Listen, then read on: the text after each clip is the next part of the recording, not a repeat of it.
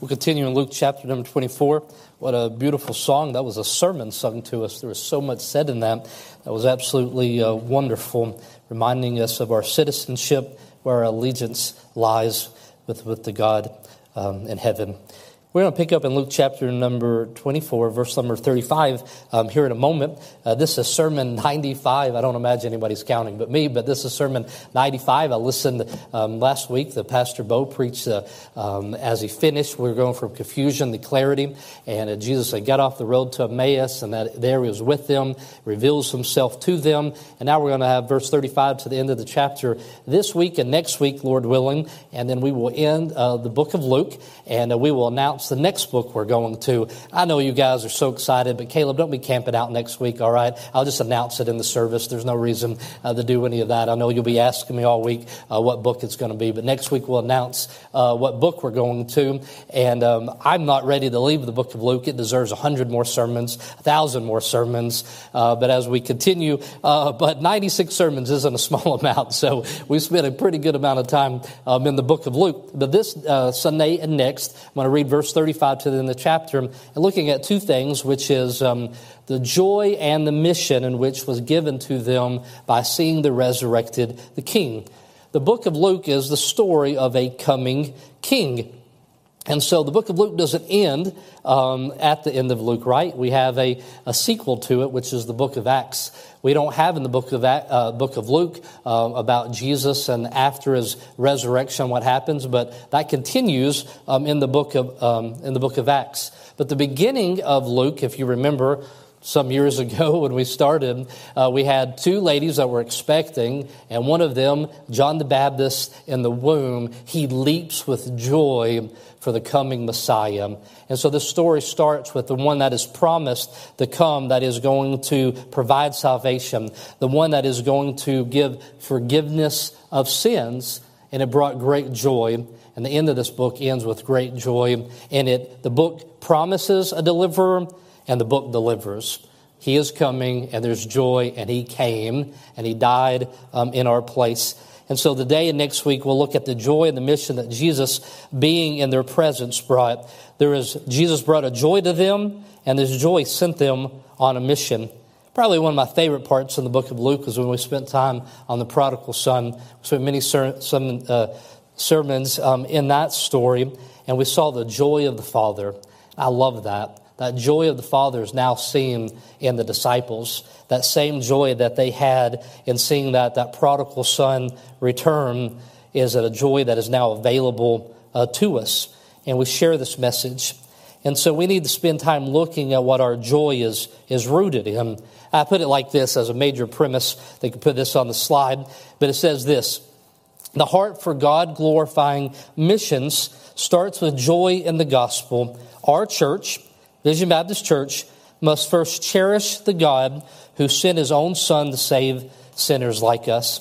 Another way to say this is joyless Christians are not going to share a message that they have found to be ineffective.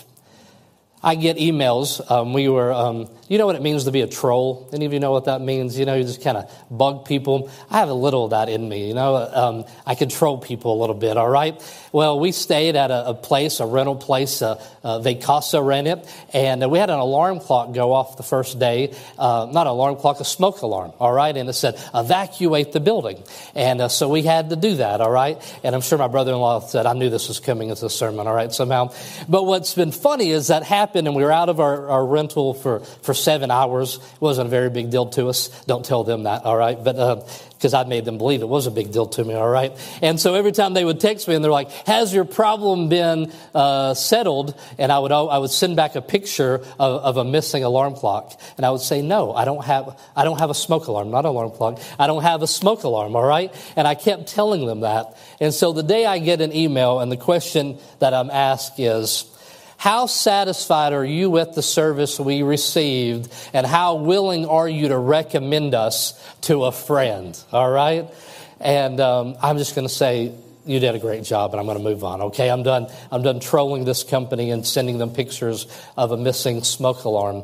Uh, but I thought about that, and you get a lot of those. I don't know. You get a lot of emails like that. People always want to know. They're always wanting a review. Kind of like you get that tablet. Everybody wants a tip these days. I saw a picture of a person going into surgery, and right before they fell asleep, there's an iPad over them.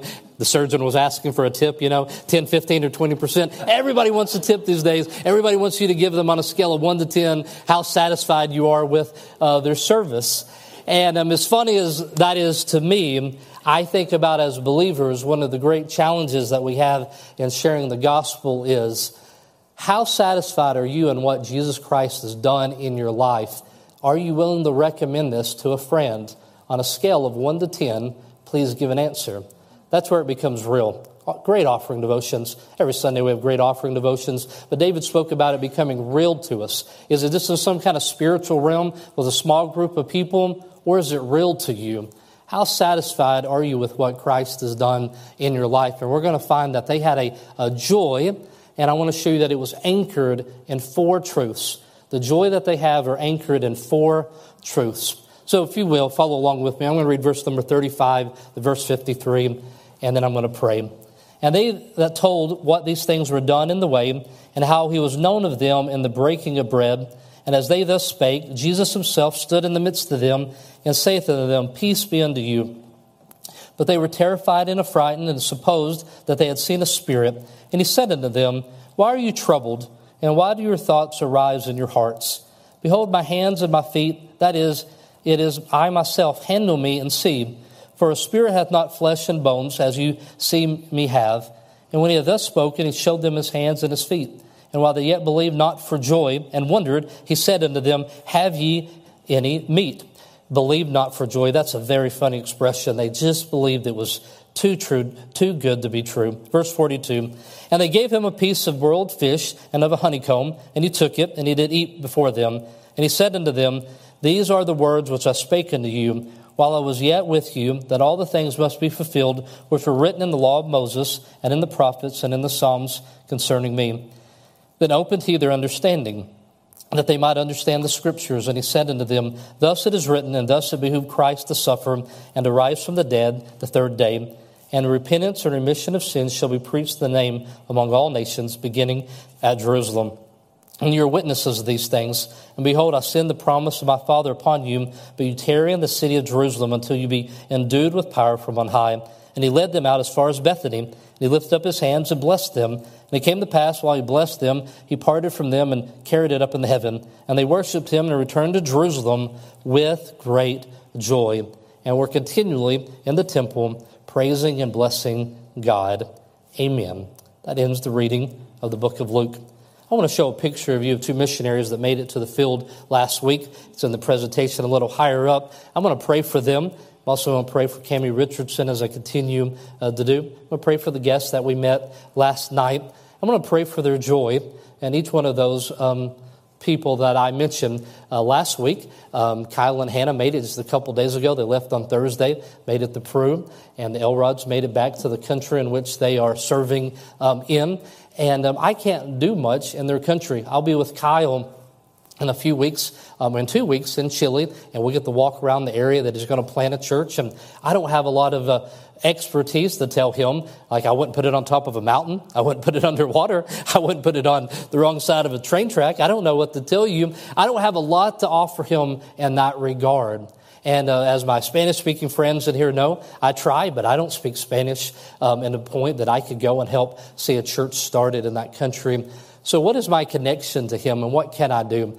And when I pray for, for these families, I pray that they will return to us with joy, because joy and mission is interconnected. They are intertwined.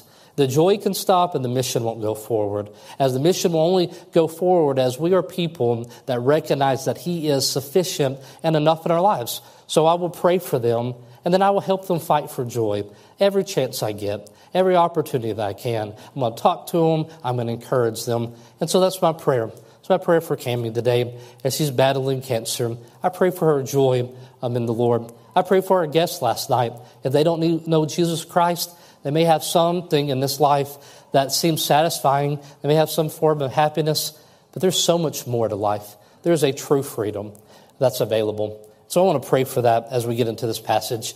Heavenly Father, I thank you for the joy that we see here in the disciples that is available to us today. I pray for my friends as they're now serving on the field. I thank you for bringing Mike and Deanna Staley back here, Lord, with great joy. A joy of telling how you've done something. A joy of telling us that um, of all the things that they could have seen happen, uh, that they rejoice, Lord, in your name, uh, that you have done a work, that it's your name that has power. And just like in the story of the seventy, Lord, they've returned with joy. And I thank you that they have done that. And I pray for all of our friends overseas that they will return to us with joy. Father, I pray for those that I met last night. Lord, I met believers, people that know you. And I thank you for that. And I pray that they and have the joy that's available to us as believers. And I pray for the many people I've met over the last few days, Lord, that just don't know you. And I pray for their joy. And I pray that they would come to a saving knowledge of you, recognize that they're sinners in need of a Savior, and that there's something, Lord, them that will not be met by anything in this world, that only your Son's death could reconcile their relationship to you. And um, I thank you for the time that we'll get to spend in your word. In Jesus' name I pray, amen. Stephanie and I were with a group of people uh, that had um, adopted children, and they shared with us. One of them shared about how their son, um, as a teenager, um, he was had a very um, bad attitude. He was quite bitter um, about all the things that had happened to him in life. And uh, for a senior trip, they sent him on a missions trip uh, to Guatemala. And he said he wasn't much interested in the things that were going on.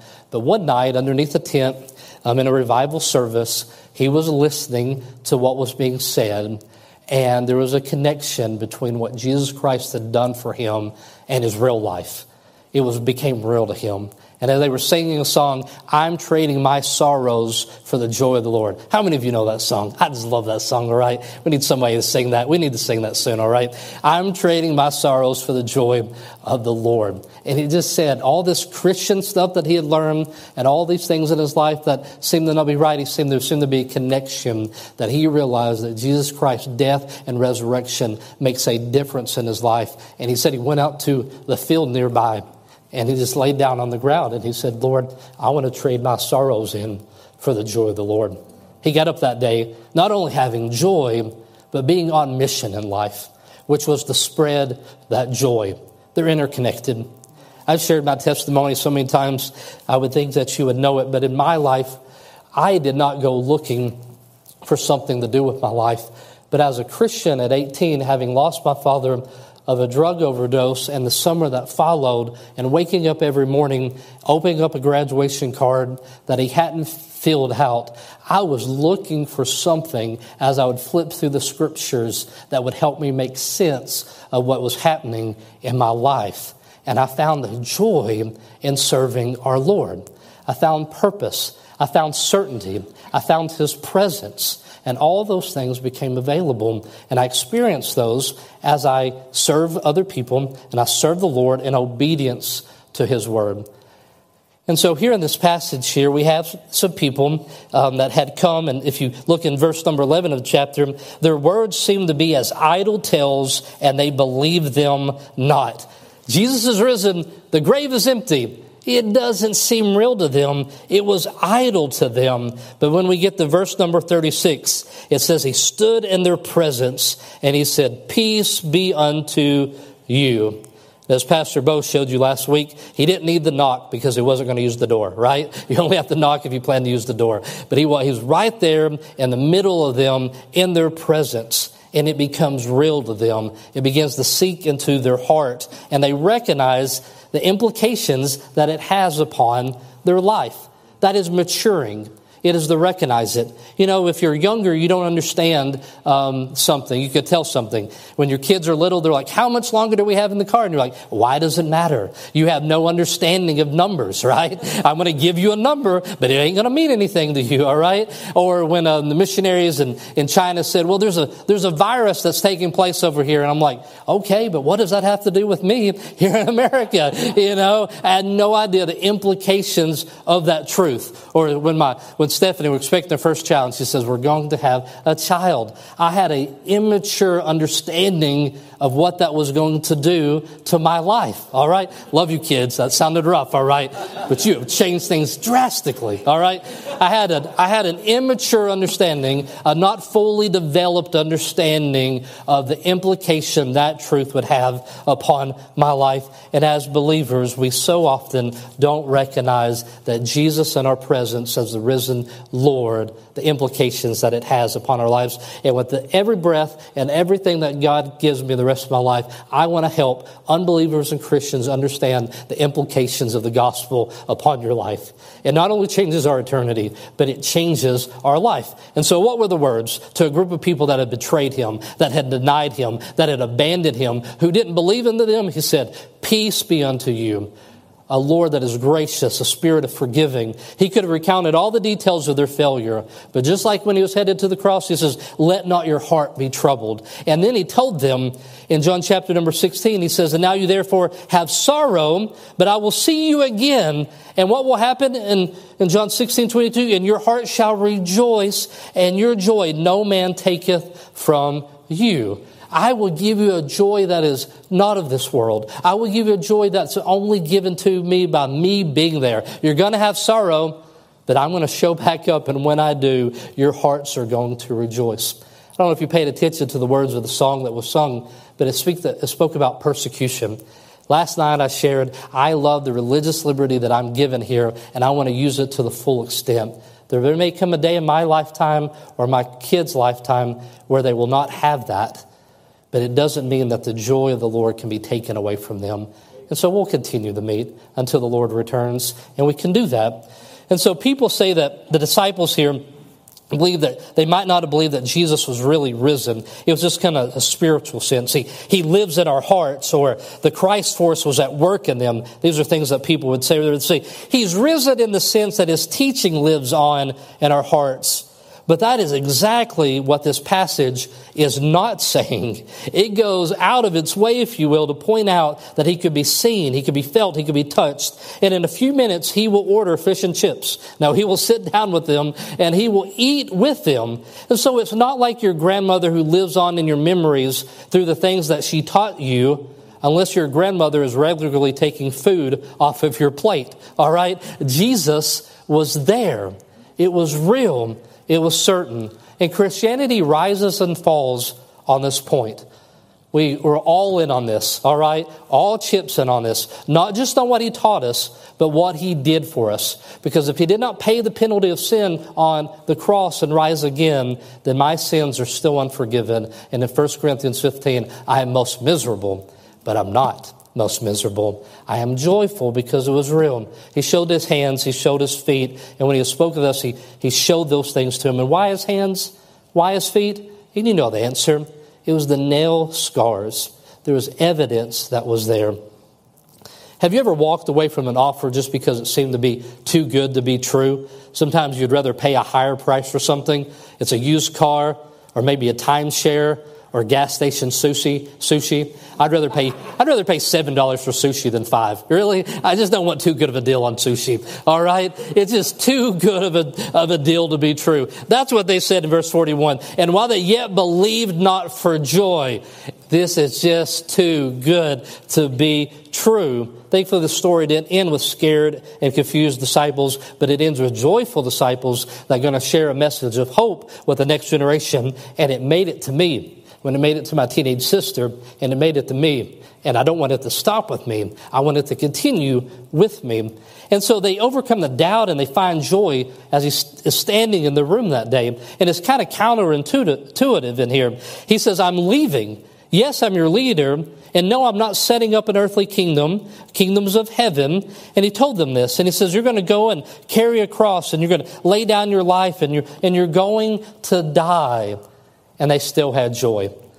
They still had joy. And so what is joyful about this? It's that their joy was anchored in things that were real. Eric Widholm told a story on the mic last night. I, um, after he explained it to us, it was quite funny, all right? After, like, so many jokes. You know, they're like frogs. If you have to dissect it, they usually die, all right? But he said, how much does a, a ship weigh uh, that is on the water? And that's something I guess they ask in the Navy. How much does a ship weigh that is on the water? And uh, the cadets would try to figure out how much that they weighed. And the answer is they weigh whatever the anchor weighs. If you don't understand, no, that's not the case. All right, apparently he didn't explain it very well, all right? They weigh whatever the anchor weighs? That's not the, how it goes? They weigh the anchor. They weigh the anchor to find out how much the ship weighs. No. They weigh the anchor. It's called to weigh the anchor. They throw the anchor? You weigh the anchor. You weigh, you throw the anchor. I have no idea what any of that means. I'm just, I'm just going to keep preaching anyway like it makes sense, all right, here. I, let me tell you what I thought he told me, okay? I thought he was explaining to me that a ship weighs as much as the anchor, and I didn't understand why that was funny, all right? And then I thought, but this is convenient because tomorrow I'm talking about anchors, all right? And uh, I should have done some fact check. I still don't understand. That's an expression, they weigh the anchor.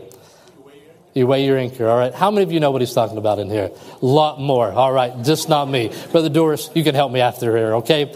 But you threw, you throw over uh, the anchor. And that was there. And so I'm going to move away from there. There was an anchor involved. Here, we're talking about your joy being anchored to something. I do know what I'm talking about now, all right? All right? Back into what I know what I'm talking about, all right?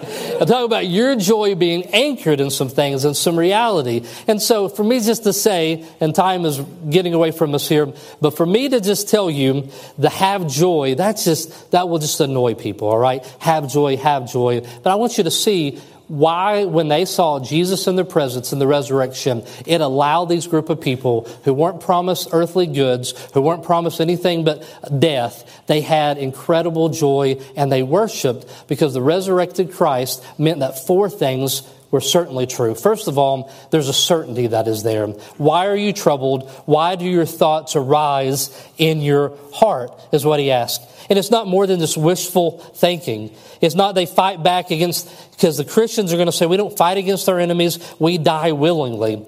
They They would say that they made, some people would say they made up this story about Jesus, means that they were sitting around one day after Jesus had died fishing. They had died, he had died, and they were fishing. And Peter jumps up and he says, I know, let's tell everyone that he's resurrected, and he'll, and we'll get to be a leader of the new religion. Except let's teach everyone that Jesus' kingdom is not of this world. And so we'll give away all of our money, and when other people try to kill us, we won't fight back. And maybe, just maybe, if we're lucky, we can all get martyred through painful, humiliating death, us and our families. And all the disciples are like, that's a great idea, me first. Does that sound logical to you? No, because it isn't logical.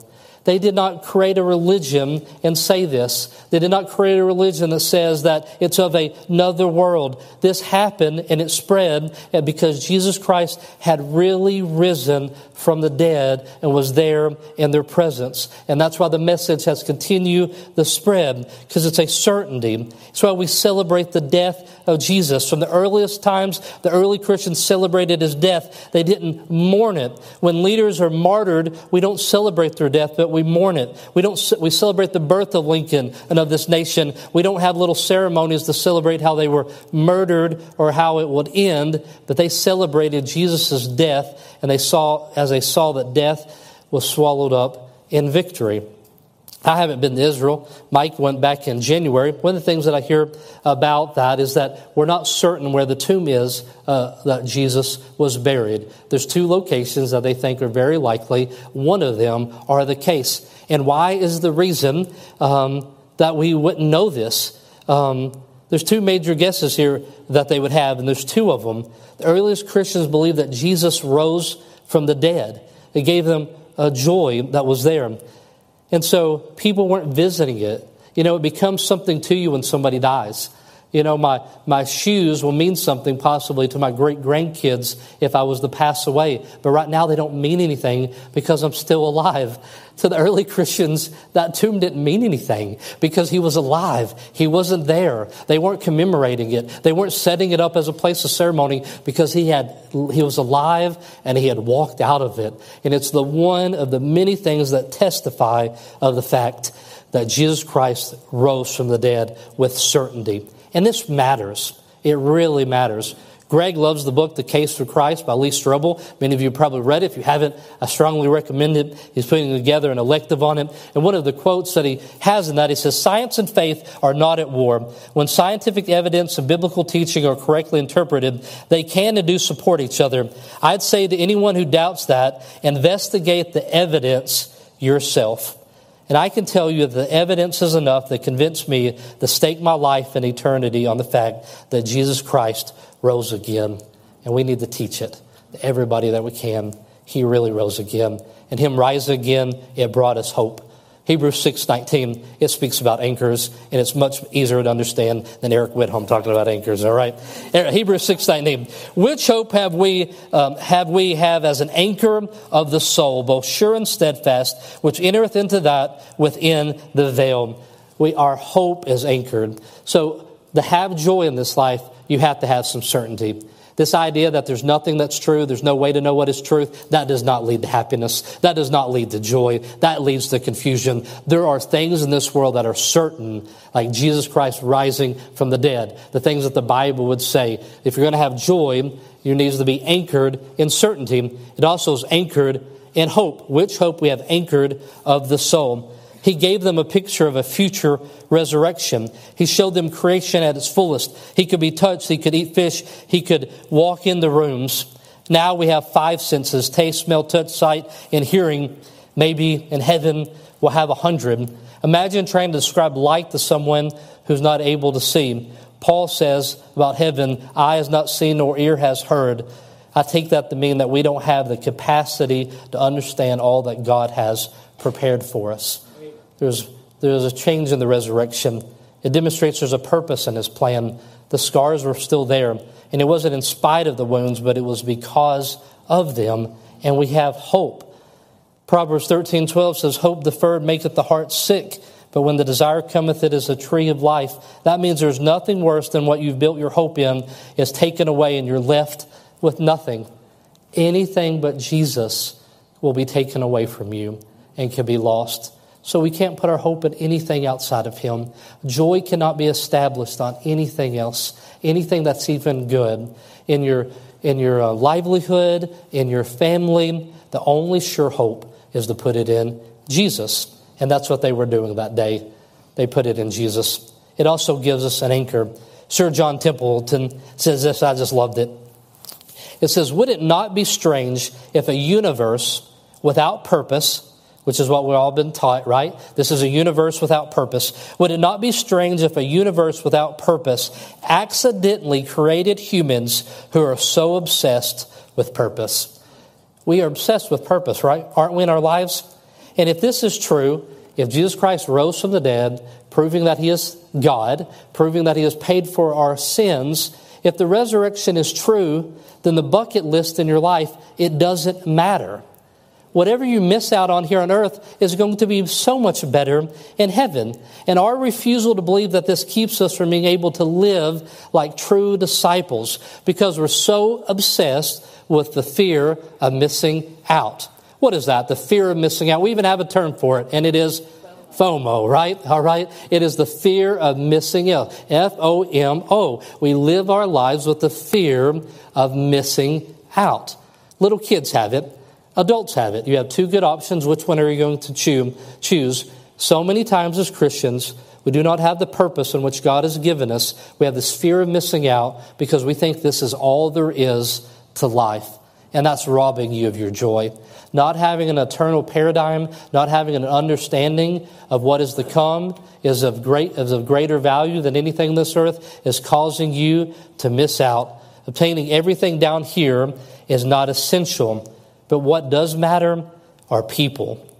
Jesus' followers recognize this. They, we recognize that people matter. hearing this story so many times, they don't recognize Jesus until he says, hey, it's me. And then they look and they say, oh, yes, it is you, the resurrected Christ. There's a graduating or a blossoming of this. Heard a pastor explaining it like this, and um, it makes sense to me. Hope it does of you. Uh, my youngest daughter is eight, and um, I'll, and I can imagine what she will look like as a grown lady. I can imagine, we always joke and we say that we're going to spend Thanksgiving at Selah's house when the kids are grown. I'm not sure why they've decided that, but we believe that she's going to have a, a house big enough for all of us to go into someday. And so I imagine what Selah will look like at the age of twenty-eight. If something was to happen, if I was to get um, taken away for twenty years... Um, I go on a, a, a three-hour tour with Gilligan, and I'm gone uh, for th- for twenty years. And then I come back, and I see Salem, and I don't immediately recognize her after being separated, and she has grown up.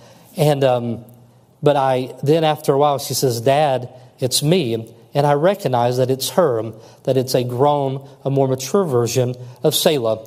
Could it be that way in the resurrection? You'll see people, and you'll say, "I knew it. I always knew you could be like this.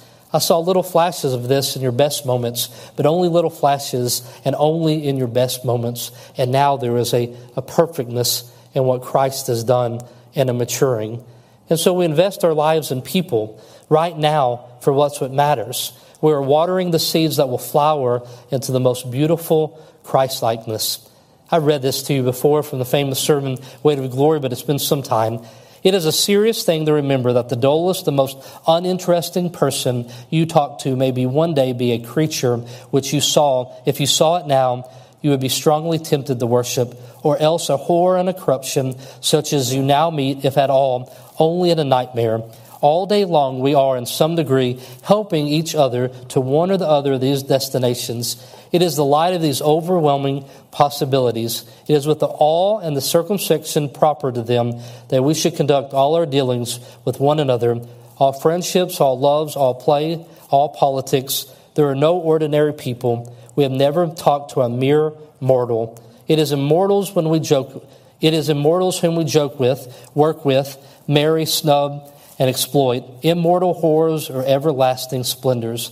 This does not mean that we are not perpetually sol- this does not mean that we are perpetually solemn. We must play, but our merriment must be of the kind, and it is in fact the merriest kind, which exists be- between people who have, from the outset, taken each other seriously. People matter. We are eternal, and so it matters in here. We have a purpose in life. We have the real dignity of real responsibility in each other's lives. We are eternal people. And so here it says that people all over the world matter, verse forty-seven, and that repentance and remission of sins should be preached in his name among all nations, beginning at Jerusalem.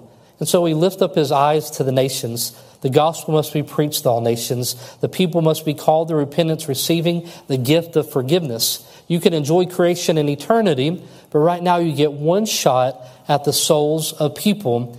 And these guys had a joy that came from knowing that Jesus had an eternal purpose that they were part of. It's real. Brother Mike, I haven't met those people in Spain that you're ministering to, but they're real and they're eternal. And life has purpose in sharing the gospel to them. And that purpose doesn't make us miserable, but it brings us great joy. Because even though they are eternal, and we have such a solemn message, we have great joy because we get to tell them, Jesus really did come back from death. He really overcame. The grave is really empty. As I was on the land-water border, I'm a Baptist preacher, so I don't go to the beach. But as I was on the land-water border, some of you get that, some of you just don't find it funny. All right, but as I was on the beach this week with my with my kids, and as we were there, and I'm watching, and they build a sandcastle, and that sandcastle only stands if the tide decides to let it stand, and it's going to go. I just thought about eternity, and very soon, every one of these sandcastles that we're building are going to be gone, and the only thing that's going to last for eternity are the souls of men and women that we come into contact with every day. We have a real purpose, and it really matters. We have a message. And then lastly, I'll be as brief as possible, but we're not having church tonight, all right? And um, some of you say, well, I wasn't planning to come back anyway. Well, that's on you, all right? And so I'm going to steal a few minutes, all right? Um, joy was anchored um, in the presence, in his presence. Two meals in this chapter. What a wonderful thing, love, about Jesus. In this short passage, there's two meals. It starts with a meal, and it ends with a meal. It says, and my commentary is that eating in us is a sign in Jewish culture of intimate fellowship. Isn't that the case in every culture? Eating is a sign of intimate fellowship. You have meals with friends, and that's what we're seeing here, is that when it heightens the fact that Jesus is there with them. He's not just there in the room, he's there eating a meal with them. My friends stopped by. Oh, you had a conversation. My friends came by for a meal. That expresses more of an intimate relationship. The God who created the heaven and the earth, who left heaven to come for them, who died a gruesome death to save them, who still had scars on his hand, his feet, to prove his love for them. The God was always with them is now living inside of them, and he is standing there in their presence, and it brought great joy to them. And so how will these believers and other believers in the New Testament, they'll express it. They'll use expressions like in Romans five five, where they will say, because the love of God is shed abroad in our hearts by the Holy Ghost, which is given unto us. They will say that in a time that has real persecution. They will say that in a time where they will be living with far less than we will have, but they will talk about the love of God. Or Philippians four four, rejoice always, the Lord always, and again I say, rejoice. They speak of rejoicing. Or in First Peter one four, they speak of an inheritance that's incorruptible and undefiled, that fadeth not away, reserved in heaven for them. Or Romans eight thirty-one, what shall we say then? Then say to these things, if God be for us, who can be against us? Their joy was rooted in his presence. Hey, guys, you know that Jesus isn't setting up an earthly kingdom. Yes, he rose from the dead, but we are all going to die. Martyrdom is very certain, just like those that, on a much bigger scale, it says those that signed the Declaration of Independence were signing a, a death, that they were traitors and they were risking their lives for a nation. These people, in saying that Jesus Christ is risen from the dead, they knew that being martyrs was very likely. But what could they say? What can separate us from the Word of God? He's right here. There's his presence. And so we seek a presence in our lives, something that we will f- to fill our lives with satisfaction. Some of you sought it in marriage, and many of you got marriage married, thinking that you'd marry the perfect companion, and you'd ride blissfully off into the sunset with happiness and joy, but you're disappointed. That's because you were looking for a marriage for something only God can give. The arms you sought in romantic love were his arms. The thrill you sought in drugs were his presence. The security and significance and soul delight you sought in money can only be found in him. What is the great allure of social media? It is a constant presence. I'm never alone. There is a security that is found here. If you don't believe that you're finding your security in it, how do you act when your phone dies? Do you find yourself insecure? Then that means that you're finding security in it, or an identity. Who am I? Posting causes us to focus on aspects of our lives that we believe that others will find interesting. Where do I belong? What is my purpose? What is my competence? All these things. What do I do well? What do people say? As has been said, if I find in myself a desire which no experience in this world can satisfy, the most probable explanation is that I was made for another world. And that is true. There is so much desire to live with constant presence of something that will satisfy, and nothing in this world was made to do that for you. It will only be found in him. So we could say it like this, is that your ability to have joy in all things is the measure of how much you understand and believe the gospel. If you knew the treasure of the gospel, even when other parts of your life go wrong, you are not devastated because you have something better than life. They worshiped and they left with joy. The disciples will be shipwrecked, beaten, despised, lied about, and mistreated, but they had a joy that amazed everyone. They had a joy, and they went forward on their mission with incredible joy. That's what's available to us. I mentioned at the beginning that they returned with joy, the seventy returned with joy, the missionaries returned with joy. I pray that when I see you next week that you're returning with joy, that you leave this place on mission, recognizing that joy is possible. If there's a certainty, the tomb is empty. His presence is here with us. It provides a purpose for us, and all those things are essential and necessary for you to find joy in your life. Let's pray. Heavenly Father, I pray with my friends here today, my brothers and sisters in Christ. Lord, for the sake of them, I pray for their joy. But Lord, for the sake of the mission, I pray for their joy. It will not go forward. Your message of hope will not go forward with joyless Christians who believe that the gospel is ineffective in their lives. And so, Lord, I pray now that people will recognize that. With heads bowed and eyes closed, and Christians, I ask that you would pray. Would you speak to the Lord?